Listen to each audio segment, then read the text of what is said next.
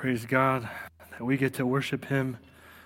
What a opportunity, what a privilege, what an honor it is to lift up our voices and allow our praises to be called holy and acceptable in God's sight through the Lord Jesus Christ. I'm going to pray, and as I pray, I'll invite you to worship and uh, approach the scriptures eagerly, knowing that as we turn to the Word, God is delighted to pour out His Spirit on His people. Thank you, Lord, for an ordinary building and an ordinary people and an ordinary book that through your Spirit is made extraordinary. I pray that you would change people's lives, that you would prick hearts, that you would encourage and bless and grow and strengthen your church.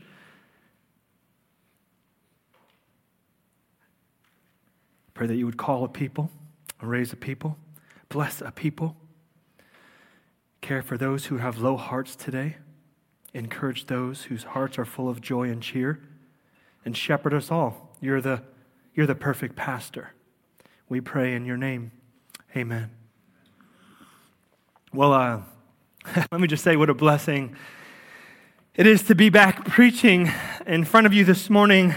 Uh, for the past two weeks, you might have noticed that I was able to take a break and uh, rest, enjoy rest and refreshment from preaching. I'm super thankful that you, the church, and the elders allow me to do that. Last week, our pastoral intern, Dylan Bennett, um, uh, preached for us. That was wonderful. And the week before that, my family and I actually had a chance to travel to the Midwest, Bloomington, Illinois, uh, to, to see extended family and spend uh, Christmas together. It was really, really good. Uh, usually, when my family and I go away, we make it our priority to attend a local church and to find a place to worship. And we found, a, uh, found a local uh, PCA church, Christ Church in Bloomington, as I said and I was able to sit under the pastor's preaching. He did an amazing job. It was so refreshing to sit underneath the word. I actually know him. Right now, he's the associate pastor there, uh, soon to be the senior pastor. He started at that church as just a youth group attender, then was put in charge of the youth group, then became a youth group pastor, then a pastor of young adults. Now he's, he was then the assistant pastor, now the associate, soon to take over. And I also, uh, I also know the senior pastor. He's my father in law, Bob Smart. Uh, right now, Christ Church is in a season of transition. Um, they just are about to finish uh, a huge building expansion, expansion, and they're, they're planning to hand over the senior role to Brad and also the whole new church. I went early on Sunday morning. I was able to walk through the premises and the new building. It was wonderful.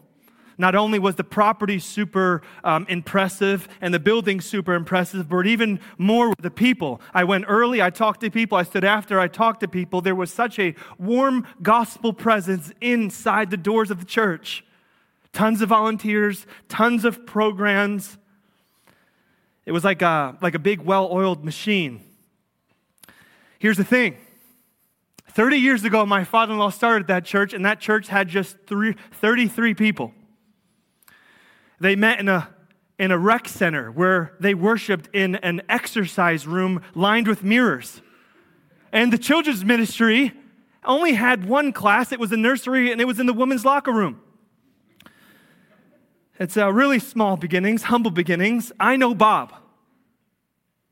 Bob is a godly man, a gifted man, but programs teams, building expansions, and volunteers are not his thing. And so I looked around at the new building and all this great extravagant worship with hundreds upon hundreds of people coming to worship and also coming before and after. And I couldn't help but be confused. It was hard to wrap my mind around how all this happened through one man's leadership. But then, as I was confounded, I thought back to a conversation that Bob and I had way back when I was dating Lizzie. Bob used to take me out to Starbucks and get to know me. He used to search my heart, allowed me to search his heart. And one time we were having coffee together, and he said, James, might I share with you my life verse?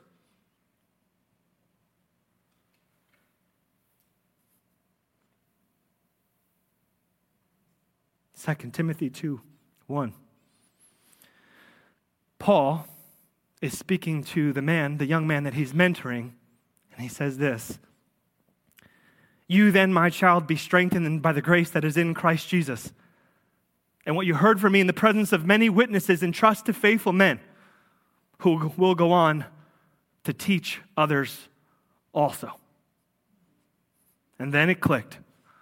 As I looked around at that church that had become great, like a fortress with all of its people, ministry, programs, things, and success, by and large, I was able to see that this is where it came from making disciples, AKA Christ loving people and leaders who would go on to be raised then to only do the same thing that happened to them with people. And then those people, being recipients of mentorship and gospel centered discipleship, would then go on to reach other people to a thousand generations so the church might be built and the kingdom of God prevail.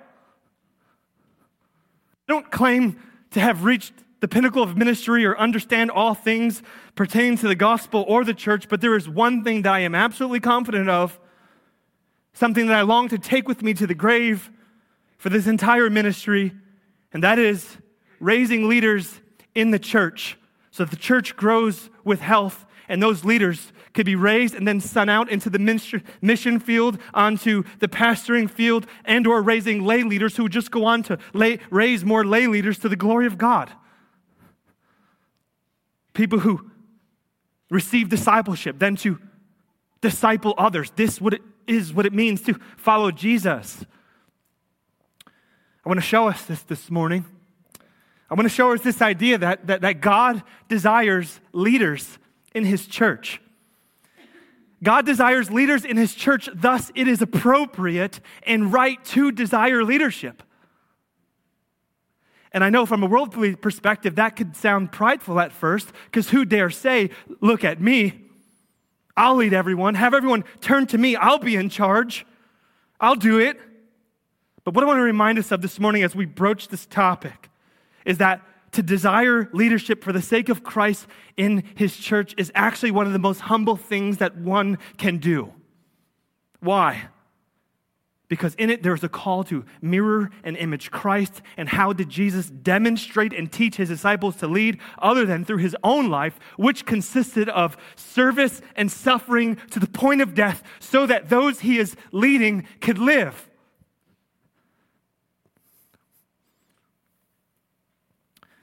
Why would anybody want to do that then?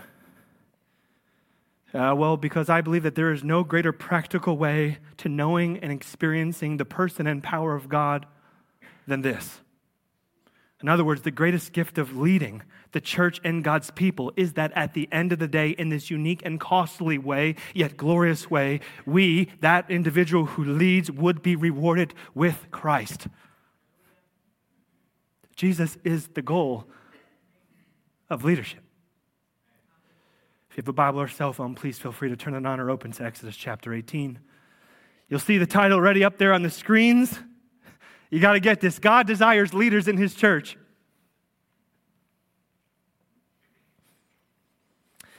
Three points I'd like to show us this morning are this for those of you who take notes. You know, I'm always proud of you. Uh, here they are. Number one, the work. Number two, the requirement. And number three, the promise end result. We're going to begin our time by reading the whole entire chapter up front. This is the most important time, actually, of the past of our time together, so I encourage you to tune in. Jethro, the priest of Midian, Moses' father in law, heard of all that God had done for Moses and for Israel, his people. How the Lord had brought Israel out of Egypt. Now, Jethro, Moses' father in law, had taken Zipporah, Moses' wife, after he had sent her home, along with her two sons the name of the one was Gershom, for he had said, I have been a soldier in a foreign land. And the name of the other, Eleazar, for he had said, The God of my father was my help, and delivered me from the sword of Pharaoh. Jethro, Moses' father in law, came with his sons and his wife to Moses in the wilderness, where he was encamped at the mountain of God. And when he sent word to Moses, I, your father in law, Jethro, am coming to you with your wife and her two sons. Moses went out to meet his father in law and bow down to kiss him, and they asked each other of their welfare and went into the tent. Then Moses told his father in law all that the Lord had done to Pharaoh and to the Egyptians for Israel's sake. all the hardship that had come upon them in the way, and how the Lord had delivered them. And Jethro rejoiced for all the good that the Lord had done to Israel, and that he had delivered them out of the hand of the Egyptians. Jethro said, Blessed be the Lord who has delivered you out of the hand of the Egyptians and out of the hand of Pharaoh, and has delivered the people from under the hand of the Egyptians. Now I know that the Lord is greater than all gods, because in this affair they dealt arrogantly with the people. And Jethro, Moses' father in law, brought a burnt offering and sacrifices God, and Aaron came with all the elders of Israel to eat bread with Moses' father in law before God.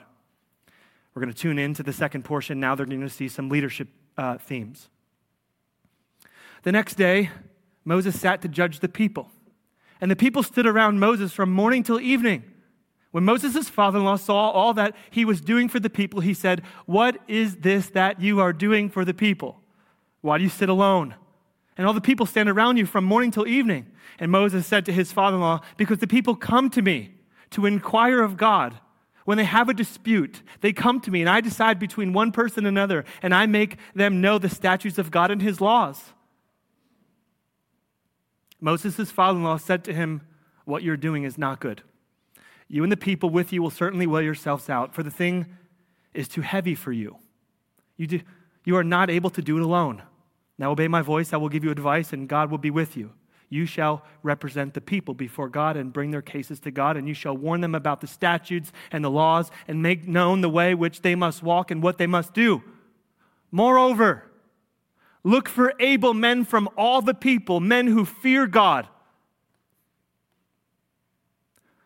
who are trustworthy and hate a bribe, and place such men over the people as chiefs of thousands, of hundreds, of fifties, and of tens, and let them judge the people at all times. Every great matter they shall bring to you, but any small matter they shall decide themselves. So will, it will be easier for you, and they will bear the burden with you. If you do this, God will direct you.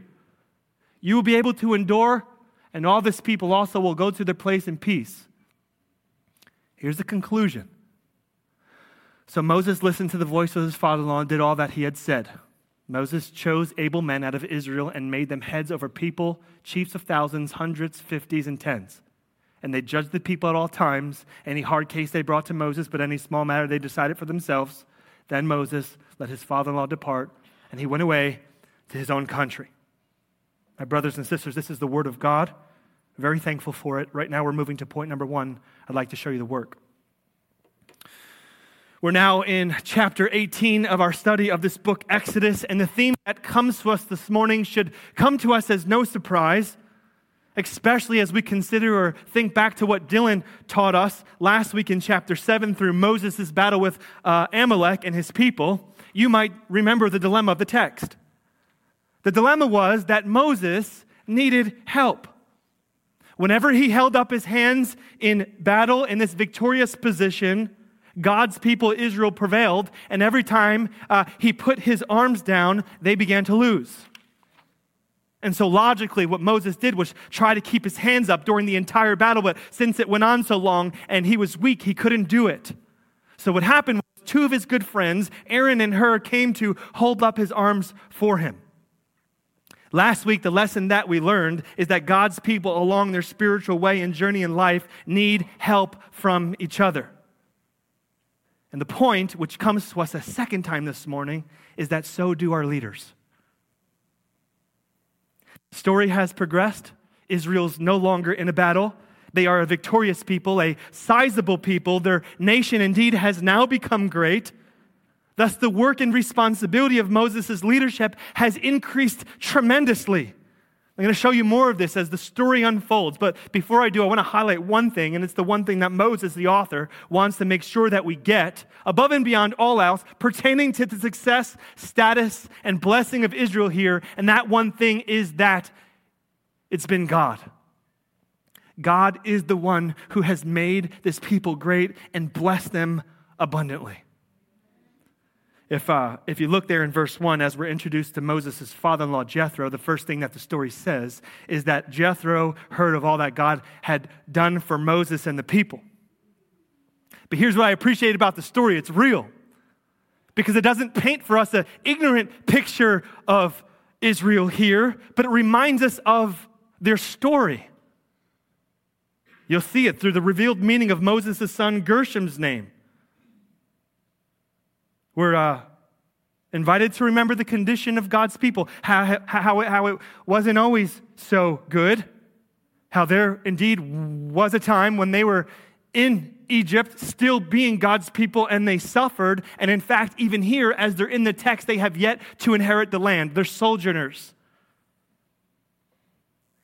And then we have for us the name of Moses, his second son, Eleazar, which means the God of my father was my help. He delivered me through the sword of Pharaoh. It's a Canaanite name. And since Canaan was indeed the promised land, we understand that this was a name of hope. So, under the larger theme and umbrella of Israel's success, we have two subpoints, two subtopics. Topic number one hardship in the journey. And topic number two hope met with the faithfulness and power of God.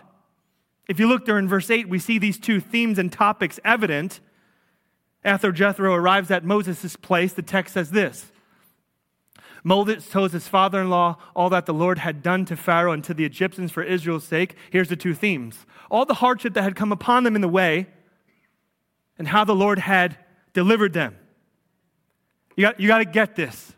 It's, it's a constant recurring theme throughout this book that we have seen over and over again. Main theme, two themes for God's people here in this story have been this hardship and deliverance.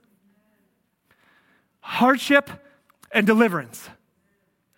Hardship and deliverance. Parkview Church, for those of you here who've been here since the beginning, brought up to this point, does it sound and feel and look familiar? And although the hardship is real, therein lies the hope which was in the Lord's faithful hand to deliver. And Moses is confident to make his boast in this. He has seen the Lord deliver over, over, over, over, over again. And the Lord delivers, and so Moses boasts. And so, this is how I imagine the conversation going between Moses and his father in law. Moses probably looked over to his father in law Jethro and said, Pop, I'm so glad you're here. It's so great to see Zipporah and the kids. Look around, Pop. Isn't this amazing? Look at all these people. Pop, can I tell you something? And Jethro leans in. Yes, son, tell me something. Moses looks at his father in law in his eyes and said, can, can I just tell you also that this has been the hardest thing I've ever done?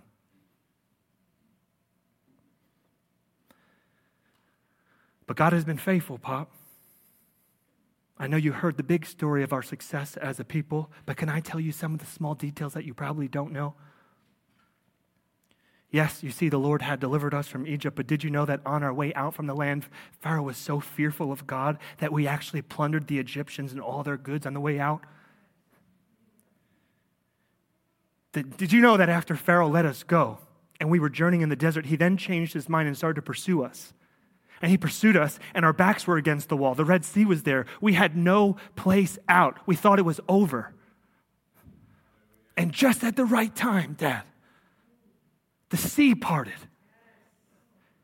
And I know it's hard to believe. We walked through the, the sea, and literally the sand beneath our feet was dry. And there in the nighttime, as we passed through the sea, the Lord God Himself led us, His people, with a pillar of fire. And then we looked back to see where Pharaoh was, and he was coming close to us. We started to get nervous, but that just at the right time, God crashed down the waters on our enemies.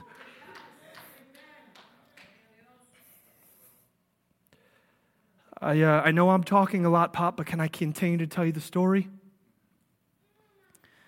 Uh, after he defeated the the enemies, um, we started the journey into the wilderness and uh, we ran out of water twice. Everyone thought they were going to die. And God, on two separate occasions, provided water for us to drink. And then we ran out of bread, and God literally sent bread falling from heaven. Hardship and deliverance hardship and deliverance. This is the theme and story of God's people hardship and deliverance. God chooses hardship to provide room for him to deliver so that when his people are delivered, they know his great love and power, and then they worship and boast in him. What I want for us to see here is that although Moses is the man of God's own choosing to lead and mediate his covenant and a great people, Moses here takes no credit at all for the success of God's people. It uh, kind of reminds me of uh, maybe you maybe you watch sports. It kind of reminds me of like the post game interview with the star athlete, right? So the post game interview, the star athletes um, inter- or asked questions, and, and, and, and if he's a Christian or has faith in God, uh, many of those athletes begin the interview by saying, First off, before I answer any questions, I just want to give all glory to God. That's pretty cool. It's pretty cool. Um, they're probably more um, authentic than I believe them to be. Uh, but here's why I say that because these are star athletes. I mean, these are gifted and talented men who are the fastest in the world, who have the great the greatest levels of hand-eye coordination. And so when they say, first off, I want to give all glory to God for this W, I'm like, man, I'm a little skeptical. Are you sure? Is there any ounce inside of you that is tempted to take a little credit for this win? But um, I, I want to show you here from the story that when Moses says all glory to God, he actually means it. Why? Because up until this point of the story, he has contributed nothing to the success of God's people. I could just imagine him in the post game interview, post war interview, with the stammering tongue, stuttering. Uh, in chapter three, by the interviewers asking um, them asking him about his small faith,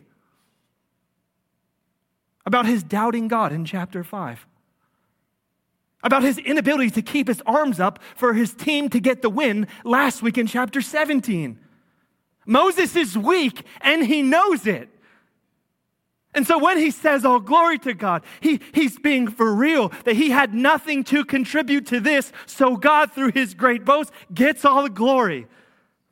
Here's the point that I'm trying to make once we're able to grasp the fact that we have not contributed anything to either our life's success or salvation, then and only then we can, with most humility and appropriateness, bring the most glory to Christ.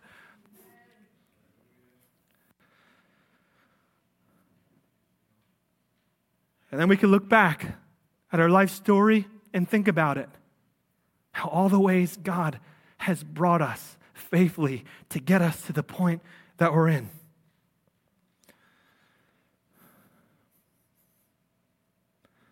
Uh, as you think about your life story and success, I just want to ask you are you self made or are you God made? You look back at your life story, all your gifts and competencies. How do you consider yourself in this? Can you see that it has only ever been the Lord who has been faithful to you to bring you to this point. What has God done for you? How has He provided? How did He save you and come through for you the very last minute when your life was in the pitch or you teetered on the line? Christian, can I just remind you of that day, week, or season of your life that illustrates and demonstrates and evokes the most humble praise? The moment or season of your salvation. How did it happen? Can you see that while you were dead in your sin, by the grace and mercy of God, He saved you?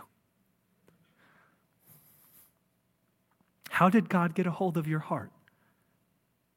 How did he grip you with love and stir your affection? Look at me. If you saw me oh, 16 years ago, before I became a Christian, and were able to see me here this morning, you'd never believe it. I have a wife who loves the Lord. I have children. I have a church. I have a degree. I have a home, and most importantly, I have been made a new man, a new creature. and my whole life, I say before you, is the work of God. I am a product of grace. I did nothing to stand up here before you. I failed seminary classes. I flunked ninth grade. I come from a crappy household. But God, by His mercy, saved me. Did He save you? This is how free and merciful He is to His people. Let me tell you about this church. All of our growth, new members, financial position, staff is all because God, out of mercy, freely has decided to deal with us with grace. New coffee lounge, new gospel centered principal over there at the school, new community group leaders, new men's and women's Bible studies and leaders, people's lives being influenced and changed by the gospel, baptisms, salvations, hospitality teams, budget increases, Christ centered music, a preaching team, community outreach, building redone, premises looking beautiful, new Christians and non Christians coming to worship. God did this. Uh, I didn't do it. The elders didn't do it. No leader did it. It wasn't innovation, creativity, gifting, or competency. It was God. God chooses things that are foolish and lowly in this world to shame the wise and to bring to something things that once weren't, so to show and display his power. But we have this treasure in jars of clay to show that the surpassing power is from God and not us. Let the one who boasts boast in the Lord. For it is not the one who commends himself who is approved, but the one whom the Lord commends. Oh, may we, as a corporate body and individuals who follow Christ, always be humbled by grace to know the mercy of God. Nothing in our hands do we bring, but simply to the cross we cling. We are desperate, dependent, and needy for God to show up. And when He shows up, this is how He provokes most appropriate worship. Um, for those of you here who are in leadership and or have a need and you belong to Christ, I want to read to you his words and promise. Don't worry about your life. Can any one of you, by worrying, add a single hour to your life? If God cares about the birds of the air and the flowers of the grass, how much more will He take care of you? Seek first the kingdom of God and His righteousness and all these things will be given to you as well. Therefore, do not worry about tomorrow, for tomorrow will worry about itself. Each day has enough trouble of its own. The theme of the Christian life is hardship and God's faithfulness. Amen. That was point number one. The work, I'd like to move through the text, continued to show you now what is the requirement of the work. So, like, uh, here's the snapshot summary of the picture and theme that we're seeing from this text. Jethro has now come to his son in law, uh, Moses, and has rejoiced over God's work. Uh, the next day, after the two um, enjoy one another, Moses goes back to working and pastoring the people. I mentioned to you before that Israel was big. The exact number is just around 600,000 or north of that. And the text says, if you look there in verse 13, that Moses was in the rhythm of pastoring these people from morning till evening. And so uh, Jethro comes to him and says, Son, I, I, have something to tell you. And Moses says, Okay, what, what is it, Dad? Um, what you're doing is not good. Pop, what are you talking about? I'm pastoring the people. I'm a pastor. This is good, holy work. Yes, of course it is. But, son, there's thousands of them. Verse 17. What you are doing is not good. You and the people with you will certainly wear yourselves out. For the thing is too heavy for you. You are not able to do it alone. This is a picture of a father and son in law exercising healthy relationship. It's possible. Praise God for this. This father in law and son in law love each other. And Jethro is a great father in law, and Moses is a great son. What I want for us to notice here about this picture, before Jethro gave any advice to his son, he celebrated his success. And so, yes, the older man is giving advice to the younger man, and all the grandparents here said, Amen. That was a joke. Come on, people. but what I want for us to see from this text is that Moses is not quick to give advice, but first rejoices and exercises his advice through the context and, uh, of relationship and the capital that it has. They love each other so much. His son in law looked up to him so much, and that takes a lot, that when Pop got to the camp, Moses ran out from his tent and kissed him, bowed down to pay cultural homage and respect. This is how good the relationship was. And out of that relational capital, uh, Jethro begins to give advice. But notice how he gives advice. He doesn't start by giving advice, but he opens up dialogue by asking a question What are you doing? Verse 14. It opens up dialogue for a conversation, and then, as a godly, or and, a, and I'm sorry, as an honest and straightforward uh, piece of advice, he says what he says in verse 17. You're not, um, what you're doing is not good. Um, so I want to stop here and, and say that uh, I think this picture that we're looking at here from this text should be words of encouragement and also rebuke to my generation and those who are coming after me.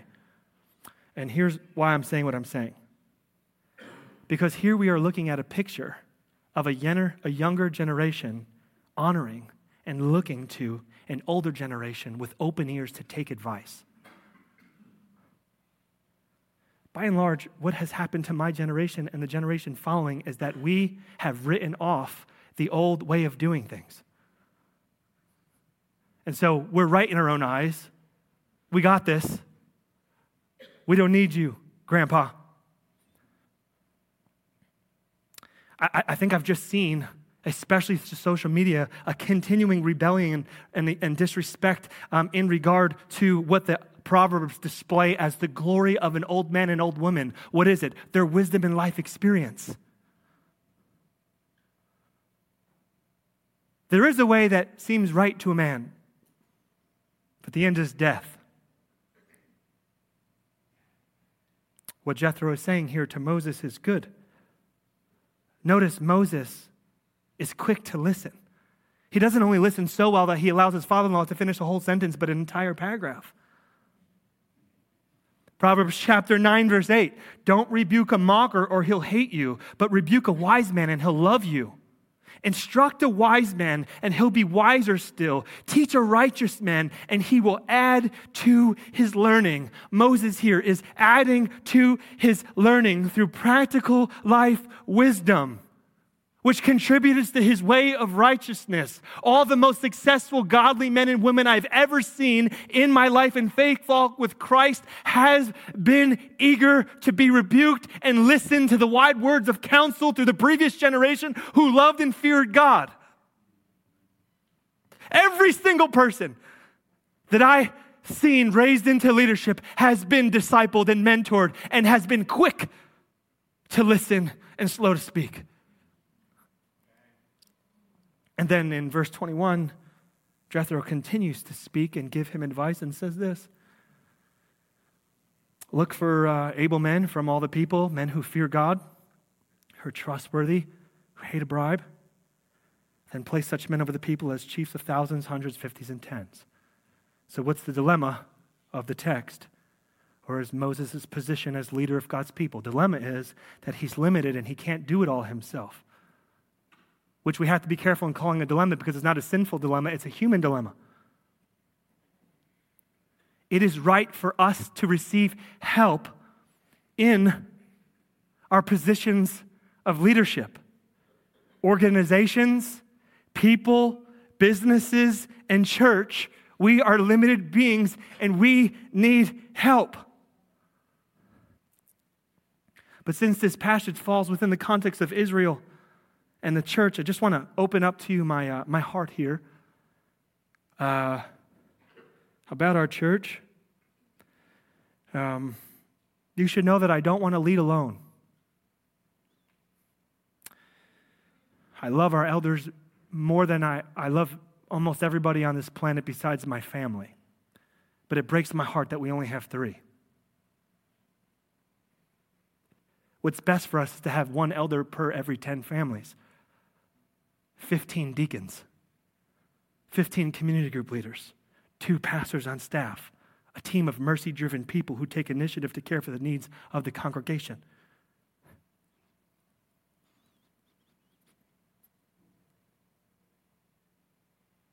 What's the requirement in prayer? That those individuals will fear God and be trustworthy enough to hate a bribe in a secret place. Notice here how Jethro doesn't say to his son in law, You see the need and you be hurry up to fill it. He doesn't say plug and play. Find successful men and capable leaders who are competent to lead these people. No, this list here is actually a list comprised of character. How do you know a man's character if you do not actually know the man intimately? So we see this in the New Testament paralleled from Israel to the church. If you, if you think about what happens in 1 Timothy chapter 3, what is the list of elders and deacons for the church? Is it one of skill, competency, and gifted leadership, or is it character?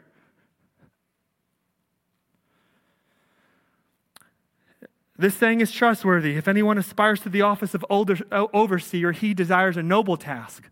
Therefore, an officer or an overseer must be above reproach the husband of one wife, sober minded, self controlled, respectable, hospitable, able to teach, not a drunkard, not violent but gentle, not quarrelsome, not a lover of money. He must manage his own household well with all dignity, keeping his children submissive. For if someone doesn't know how to manage their own household, how can he care for God's church? He must not be a recent convert, or he might become puffed up with conceit and fall into the condemnation of the devil. Deacons likewise must be dignified not double tongued, not addicted to much wine, not uh, greedy for dishonest gain. Let them be tested first, then let them serve as deacons if they prove themselves blameless. Their wives, likewise, must be dignified, not slanderers, sober minded, and faithful in all things. For those who serve well as deacons gain a good standing for themselves and also great confidence in the faith that is in Jesus Christ. What does Parkview Church need in this current season? Faithful men and women of God who tremble at his word.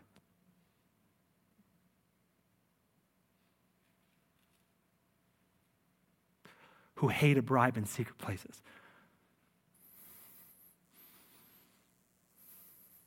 Who hunger and thirst for righteousness.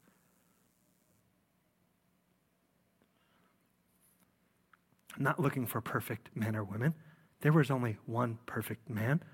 But we are looking for individuals whose character is godly and above and beyond reproach. Man, hear me. I'm calling to you. Ah, forget that. God's calling. It is right to desire the office. But we do not call men to be leaders of this church if their character is not godly. Who's going to take the baton of the gospel to the next generation? I'm dying here. Come on. I'm not dying. I'm okay. I, I feel fine, but I'm like dying with this desire for people. I know it's funny. It's actually not.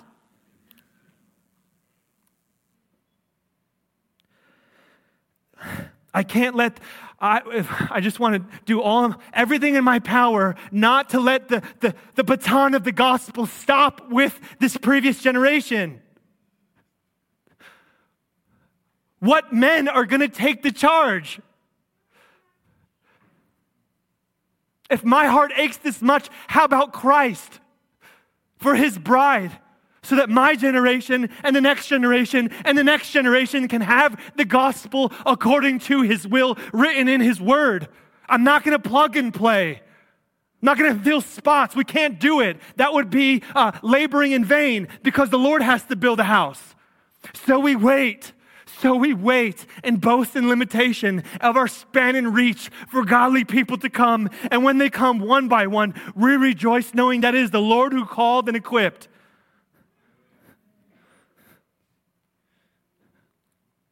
Who's ready for the office? It is not the man or woman, the man per se to the office who went to seminary, has fine sounding theology, has done a couple ministry things, and then looks at the need and says, I could do that. What is the right take on the office? I see the need, and I am fearful and tremble at that need. But I have a desire because my lips have been touched by Christ. And after, like Isaiah, having been touched, I can't help but keep my hand out of my pocket and said, Here I am, Lord, send me.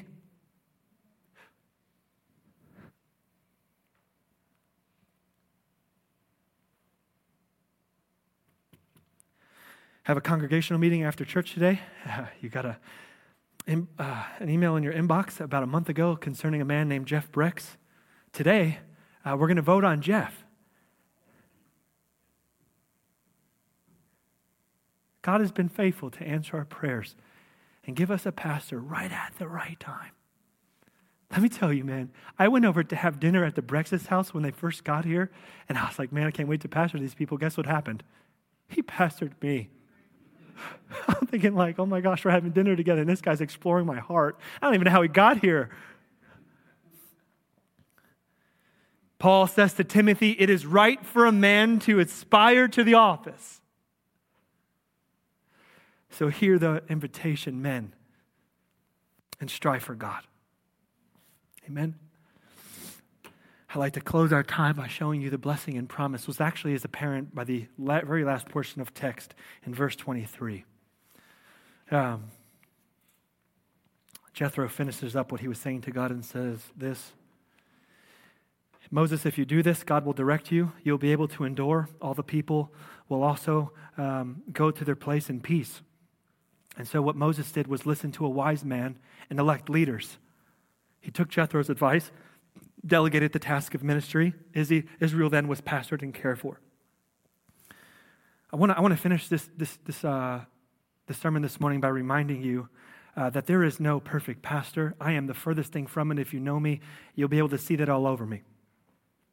There's no perfect elders, there's no perfect deacons or leaders in the church, but there is a perfect Savior, which is a reminder and call of grace.